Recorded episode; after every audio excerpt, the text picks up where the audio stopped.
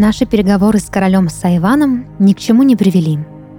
То, что он не захотел делиться с нами редчайшим во всей вселенной металлом, было неудивительно, однако ставило нас и нашу миссию в затруднительное положение. Никаких рычагов давления на Исов у нас не было, а вернуться домой с пустыми руками мы не могли. К тому же, после радушного приветствия в тронном зале Цагаса у меня закралось подозрение, что отпускать нас отсюда просто так никто не собирался. Нам предложили покои в замке, возможность наслаждаться всеми благами Иеросы и постигать ее величие под едва заметным, но все же ощутимым наблюдением стражи. В тот вечер Зарк был в ярости. Под лавину его гнева попали все. Ламе, что плохо изучил биом планеты, король, что строил из себя властителя галактики, и даже я, за то, что пялился на принцессу, пока он, Зарк, пытался договориться о добыче у Наптания. Если бы можно было связаться с Азартон, мы бы перекопали всю их чертову планету в поисках этого металла. Неужели больше нигде во Вселенной нельзя раздобыть его? Что скажешь, Бровер? Размышлял Зарк вслух. Я не исключаю такой вероятности, но для того, чтобы продолжить поиски, хорошо бы вернуться на корабль, ответил я. Корабль, точно. Но как на него вернуться? Вероятно, эти интеллектуалы уже представили к нему охрану, как и к нам. Раздраженно продолжал Зарк. Есть один способ. Внезапно подал голос Ламе. Если нам удастся отвлечь охрану, я смогу подключиться к базе удаленно и послать сигнал на одну из станций Азартон. Они пришлют подмогу. «Развяжем войну?» — возмутился Зарк. «Не обязательно. Официально мы не в плену, Вряд ли Сайвану захочется выглядеть захватчиком. Попросим Азартон обеспечить переговоры, возразил ему Ламе. Это может сработать. Ты сможешь вычислить местоположение корабля отсюда? спросил Зарк. Думаю, да. Останется только уйти отсюда незамеченными, объяснил Ламе. Что ж, Бровер, твой выход. Прикроешь нас, если возникнут вопросы. Дал указание Зарк, и они с Ламе незаметно покинули наши покои под предлогом прогулки.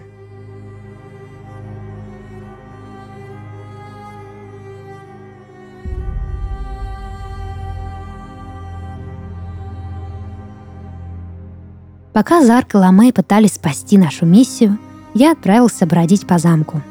Архитектура его захватывала дух. В тайне ото всех я признавался себе, что красота и таинственность этого места были для меня куда более интересными и ценными, чем поиски ископаемых. Мне совсем не хотелось покидать Иерусу и уж тем более ссориться с ее жителями из-за недопониманий. То, что исследования Ламы оказались неточными, на самом деле было большой удачей, ведь далеко не каждый день удается познакомиться с древней цивилизацией и укладом ее жизни. Пребывая в своих размышлениях, я совсем не заметил, как забрел в самый дальний уголок Цагаса. Из длинных коридоров и колоннад я попал в большой и светлый зал, в центре которого стояло высокое дерево. Кажется, оно росло прямо из пола, а своими могучими ветками доставало до вершины купола, такого высокого, что граница между ним и облачным небом почти не ощущалось. Само дерево было не похоже на те, что растут на земле. Оно было белым, почти прозрачным и светилось изнутри. И только его форма выдавала ствол, ветки и листья, что дрожали на ветру, а падая, растворялись прежде, чем касались пола. Я подошел ближе, чтобы рассмотреть его. Но стоило мне протянуть руку, чтобы коснуться прозрачной коры, Дерево засияло и заискрилось, словно кто-то включил его как ночник. Спустя мгновение на нем стали появляться надписи на неизвестном мне языке, а на ветках созревать такие же белые и сверкающие плоды. Это зрелище было захватывающим, волшебным. Со времен технологического прогресса мне ни разу не удавалось видеть ничего столь же прекрасного и непостижимого. Я замер в созерцании и стоял перед ним как вкопанный, до тех пор, пока не услышал чей-то дивный голос. «Древо познания», — произнес он. Обернувшись, я увидел ее, прекраснейшую из женщин, принцессу Лилею. Она стояла недалеко и, вероятно, наблюдала за мной. Когда ей удалось привлечь мое внимание, она приветливо улыбнулась и подошла ближе.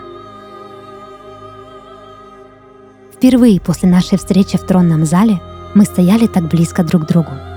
Я смог разглядеть ее лучше и обнаружил, что ее красота была неописуемой, что мне не показалось. Эти чувства, что я испытал впервые увидев ее, были реальными. Она остановилась рядом со мной, и мое сердце забилось чаще. Лилео смотрела на меня своими огромными глазами, а в них отражался целый мир со всеми его чудесами и тайнами. Такая же тайна исходила и от нее. Я не мог понять, почему мне так отчетливо казалось, будто она — создание совсем другого сорта, нежели я, да и все население Иеросы. В ней было что-то внеземное, внегалактическое, вневселенское, если это вообще возможно. Будто в тонком, изящном теле, напоминающем Иса, таилась сама суть мироздания. Пока она была рядом, ничто иное не имело значения. Все, чего желало мое сердце, это смотреть на нее, пока мои глаза не закроются навсегда. Я не мог понять, почему эта девушка оказывала на меня такое влияние, отчего ее улыбка сводила меня с ума. Откуда в хрупком теле было столько силы и власти? Притяжение было непреодолимым, и я поддался ему сразу же, как только она со мной заговорила. Говорят, если отведать плоды этого дерева, можно познать тайну Вселенной. С улыбкой сказала она. Вот только съесть его никому не под силу. Рукой она коснулась плода, и он тут же закачался на тонкой ветке. Прямо как в Библии, решился заговорить я. В Библии? Удивилась Лилео. Эм, это такая книга. В ней описана история возникновения Земли и деяния разных святых. Очень древняя вещь. Смутившись, объяснил я. Ах, вот оно что. У нас тоже есть такая книга, сказала Лилео и достала откуда-то из подобия шкафа небольшую, но толстую книгу.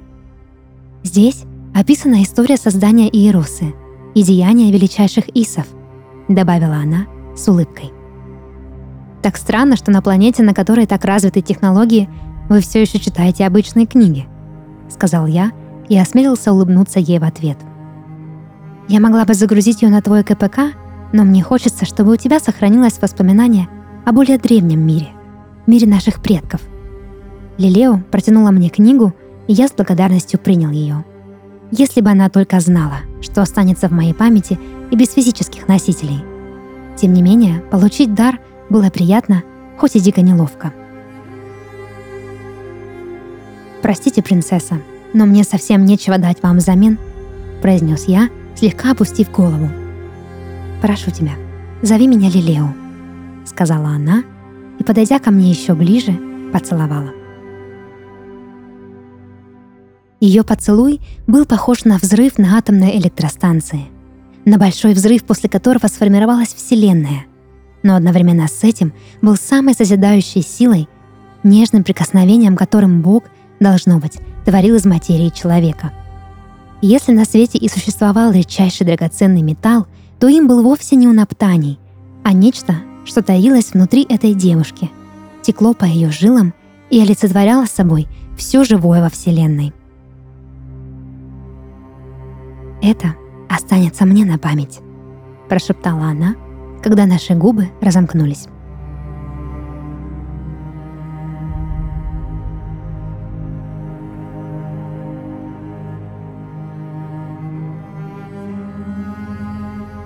Думаю, это уже очевидно. Я влюбился в Лилеу. Влюбился так сильно, что чуть было не забыл, зачем я вообще прилетел на эту планету. Не знаю, как это вообще возможно и чем я заслужил такое чудо, но мои чувства оказались взаимными. Мы провели с Лилео весь вечер, разговаривая о наших планетах, загадках Вселенной, технологиях, обмен которыми изменил бы этот мир – принцесса показала мне красивейшие из мест Иеросы, в которых она часто проводила время в одиночестве, но теперь могла разделить удовольствие от пребывания в них со мной. В одном из них, пещере с изумрудным водопадом, мы провели ночь. Пока Лилеу спала, я, чтобы не будить ее, решил занять время и почитать книгу, что она подарила мне. Историю создания Иеросы и деяния величайших Исов. История захватила с первых строк, и я не заметил, как погрузился в сюжет, став его безмолвным наблюдателем.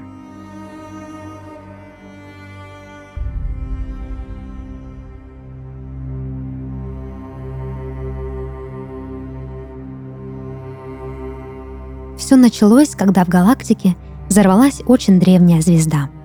Она разлетелась на множество камней и минералов, что парили в космосе, а после сгорели под влиянием ее энергии.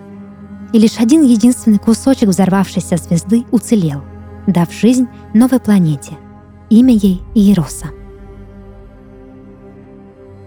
Кусочек тот оказался редчайшей драгоценностью, которую когда-либо создавала Вселенная – он мог создавать жизнь, подобно ей, из пустоты и темноты, подобно Солнцу, питать энергией другие планеты, подобно черной дыре, поглощать и закаляться силой, что приходило извне. Однако без этого элемента существование планеты было бы невозможным, ведь именно он поддерживал в ней то, что зовется жизнь. Первые исы с почтением относились к драгоценному камню – охраняли его, использовали с умом. Но чем больше процветала Иероса, тем в большей опасности оказывался камень. Первые исы боялись, что его могут украсть, и тогда жизнь планеты будет под угрозой. Их тревога росла с каждым днем, а каждую ночь они собирались на тайный совет, чтобы решить, как защитить свое самое ценное сокровище.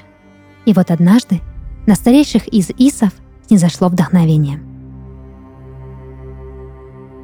Они придумали обряд погружения, особый ритуал, суть которого заключалась в перемещении драгоценного камня в более безопасный носитель – самого Иса. Выбранного на совете старейшин Иса призывали на ритуал и помещали в его тело камень. Обряд проходил в строжайшей тайне. Никто, кроме древнейших Исов, не должен был знать, кто является носителем камня. А в отведенный день и час когда жизнь носителя подходила к концу, камень извлекали и перемещали в другого Иса, молодого и сильного. Со временем первые Исы стали замечать, что носитель камня расцветал удивительной красотой и силой. В нем будто зарождалась энергия, недоступная другим. Носитель никогда не болел, быстро учился и отличался невероятным обаянием. Так, драгоценный камень создавал не только жизнь на планете, но и менял самих людей, открывая им доступ к тайнам Вселенной.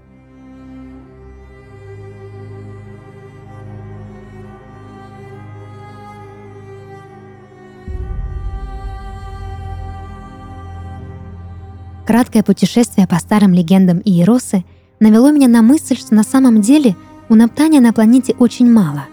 Если то, что написано в книге, правда, то этот металл — сердцевина мироздания Исов, потеря которой грозит уничтожению целой цивилизации. Вот почему Сайван не хотел делиться ею с нами. Все, что у него есть, крошечный камень. Но правда ли, что он хранится в ком-то из Исов? Эта легенда показалась мне изящным способом скрыть истинное местоположение у Наптания. Мне не терпелось рассказать об этом Зарку и Ламе, объяснить им, что наша миссия может стоить Исам жизни – но сделать этого я не успел. Вернувшись в Цагас, я узнал, что на нас троих объявлена охота. Пока я был с Лилео, Зарку и Ламе удалось связаться с Азартон. Оказалось, что все это время база искала нас, и, получив доклад Зарка, они собрали на орбите Иеросы всю свою многочисленную армию и вошли с ней в атмосферу. Сайван приказал арестовать меня и кинуть в темницу, Несмотря на требования, а потом и мольбы Лилеу, этого не делать. Так я оказался вдали от нее, вдали от своих напарников, под шквалом взрывов и огней, что разрушали удивительную архитектуру Иеросы и вскрывали ее девственную почву, словно ножом, что потрошит рыбу. Найти у Наптани для Азартон было целью номер один. Но только я знал, что, роя землю, они его не найдут. Мысль, что разразившаяся война совершенно бессмысленна, разъедала меня изнутри. Еще сильнее мучило осознание, что не спустись мы на эту планету, мы не поставили бы ее под угрозу.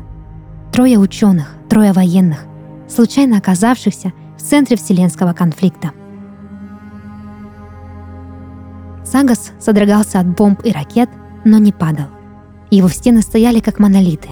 Его купола окрасились в красный, цвет людской крови, что смешивалось с кровью исов, ставших на защиту своего дома.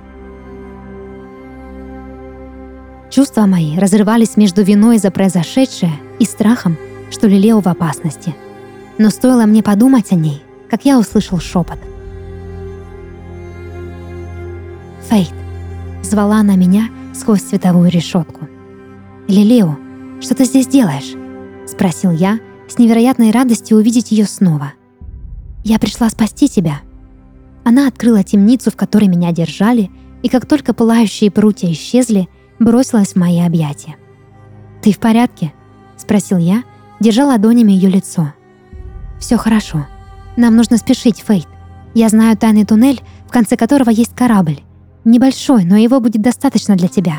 Ты сможешь улететь», — тараторила Лилео своим нежным, но взволнованным голосом. «Что? Какой корабль? Без тебя я никуда не полечу». «Да и мне нужно найти Зарка и Ламе», — возразил я. Я боюсь, твои друзья предали тебя. Они привели этих людей, те, что сейчас уничтожают наш город. Ох, Фейт, они ищут у Наптаний, но... Но они его не найдут. Перебил ее я. Фейт, послушай, тебе нужно уходить, прошу тебя.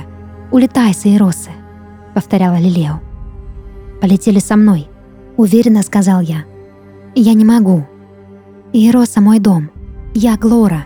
И просто обязана стать на защиту Сега непреклонно отвечала Лилео. Взрыв прогремел где-то в зале Цагаса. Лилео схватила меня за руку, и мы побежали по длинным извилистым коридорам, пока не оказались в туннеле под замком. «Вот, возьми, тебе это может пригодиться». Лилео протянула мне что-то похожее на гранату, только более технологичную и изящную. Нажмешь на эту кнопку, и взрыв уничтожит все на несколько миль вокруг – и вот еще. Она сняла с себя медальон и активировала, надев на меня. Он защитит тебя. Лилео, я не полечу без тебя. Если таковы условия, я пойду с тобой. Буду защищать Иеросу. Это не твоя война, Фейт. Ты единственный, у кого нет злых намерений. Пусть так останется и впредь. Я хочу запомнить тебя добрым и любопытным ученым Земли, а вовсе не захватчиком», — говорила она, — и на щеке ее выступила едва заметная слеза. «Прошу тебя, улетай», — снова повторяла она, а затем поцеловала меня, как тогда, у дерева познания. На мгновение время снова остановилось. Мысль о том, что этот поцелуй может быть последним, убивала меня. Я знал, что если улечу без нее, то больше никогда не найду покой ни в одном уголке Вселенной. Но время было не на нашей стороне. Только сейчас, пока длился наш прощальный поцелуй, мы могли насладиться тем, что нам осталось. Вдруг откуда-то раздался выстрел. Я не успел понять, что произошло. Что так грубо вырвало нас из мира грез и вернуло в реальность. Придя в себя, я почувствовал, как тело Лилео вдруг обмякло в моих руках. Ее глаза, глубокие, как сама Вселенная, вдруг округлились. Руки, что обнимали мои плечи, соскользнули вниз. Она запрокинула назад свою прекрасную головку, и я увидел, что напротив нас стоял Ламе. Он держал в руке бластер, который дымился от свежевыпущенного снаряда. «Все кончено, Бровер. Пора завершить миссию», — сказал он, смотря на меня стеклянными глазами. «Что ты наделал?» «Азартон прилетел за нами. Хватит валять дурака с этими инопланетянами. Помоги мне найти Наптани, и мы отправимся домой!» — кричал он. Но я не слышал его. Все, о чем я мог думать, была Лилео, умирающая на моих руках. «Фейт, посмотри на меня. Тебе придется выбирать, друг. Либо ты идешь со мной, либо присоединишься к своей подружке». Слова Ламе раскалывали пространство сильнее, чем взрывы пушек Азартона. Мой же мир уже был разбит. Доли секунды хватило, чтобы он взорвался, как та звезда, что подарила Иеросе жизнь. «Ройте сколько хотите, вы ничего не найдете», — сказал я, едва сдерживая слезы. «О чем ты говоришь?» — кричал Ламе. «У Наптания здесь нет», — ответил я. «Скажешь это Азартону. Зарк уже осмелился поспорить с ними, и мне пришлось подстрелить его. Хочешь повторить его судьбу? Думаю, Азартон вознаградит меня за то, что я убил предателей. Говори, где чертов металл, или я убью тебя», — продолжал Ламе, давясь своим собственным гневом и отчаянием. «Иди к черту, Ламе», — прошептал я и упал на колени вместе с Лилео на руках. В этот момент Ламе выстрелил в меня, но амулет, что подарила мне Лилео, должно быть, создал вокруг меня защитный купол. Снаряд столкнулся с ним, а после отлетел обратно в Ламе. Он рухнул на землю, и вокруг, наконец, воцарилась тишина. Я смотрел на Лилео, еще живую, лежащую у меня на руках, и плакал. Ее прекрасные глаза постепенно гасли, забирая частичку света этого мира с собой. «Не покидай меня, прошу», — шептал я сквозь слезы. «Я лишь носитель. Ты же — будущее нашей галактики», — прошептала она и едва заметно улыбнулась мне. После этих слов губы ее слегка дрогнули и замерли в той самой улыбке, которой она одарила меня в день нашей встречи. Обнимая бездыханное тело Лилео, я скорбел как никогда в жизни. Она была самым прекрасным созданием, чудом этого мира, погрязшего в войнах за власть и ресурсы. Свет, что она излучала, не покинул ее и после смерти. Как погибшая звезда, она все еще сияла и согревала мое продрогшее тело. В этот момент меня осенило. Аккуратно положив Лилео на землю, я коснулся ее живота. В нем чувствовалось что-то неземное, что-то горячее и пульсирующее, словно ядро планеты. Сделав небольшой надрез на ее нежной голубоватой коже, я запустил свою руку внутрь. Разжав кулак, покрытый изумрудной кровью, я увидел небольшой камень, что сверкал ослепительно ярко, как плод с древа познания, что показала мне Лилео. Тогда я все понял. Это был Унаптаний — а Лилео — его носителем, единственным существом, что поддерживало жизнь этой планеты.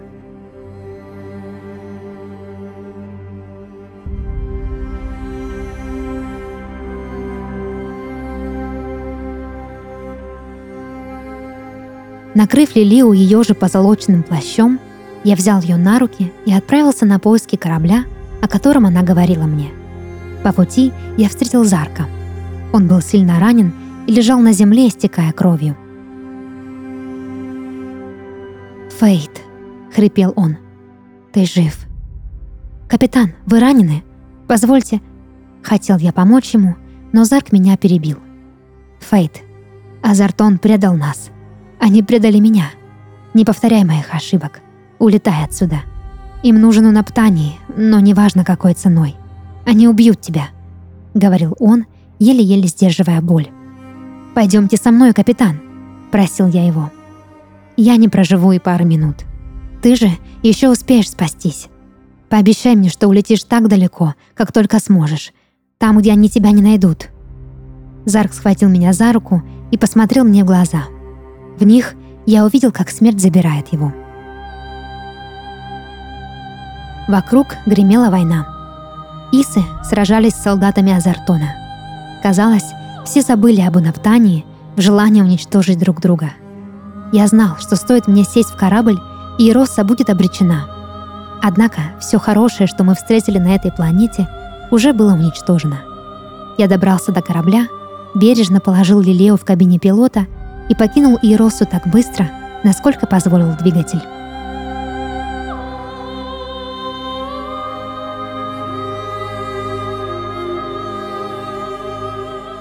Я летела сквозь темноту Вселенной, сопровождаемый ярким взрывом Иеросы, жалея, что вообще обнаружил на ней унаптаний. Долго я дрейфовал где-то в открытом космосе, предаваясь скорби, сожалениям и слезам, пока не понял, как поступить. Смотря на книгу, что подарила мне Лелео, я вдруг вспомнил удивительную историю рождения новой планеты. Вложив Анаптане Лилео в руки, я в последний раз поцеловал ее, а затем отпустил в открытый космос, в надежде, что однажды она станет причиной рождения новой звезды, новой планеты и величайшей цивилизации –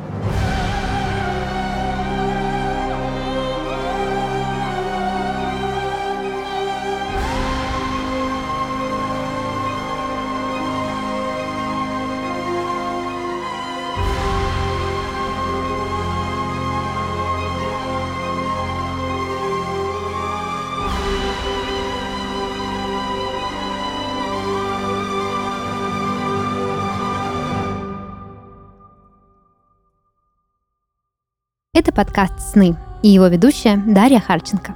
Сегодня я читала рассказ, написанный на основе сна нашего слушателя Данила Тарасенко из города Краснодар.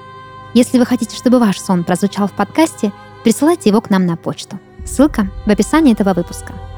Дорогие слушатели, спасибо, что вы с нами. Присылайте свои сны и оставляйте теплые комментарии на платформах и социальных сетях студии Red Barn. У меня для вас новость. Подкаст уходит в небольшой отпуск, в нем я изучу новые сны и вернусь к вам с еще более захватывающими историями. Оставайтесь с нами, ведь новый сезон стартует уже 9 декабря. И по традиции, до новых встреч и сладких снов!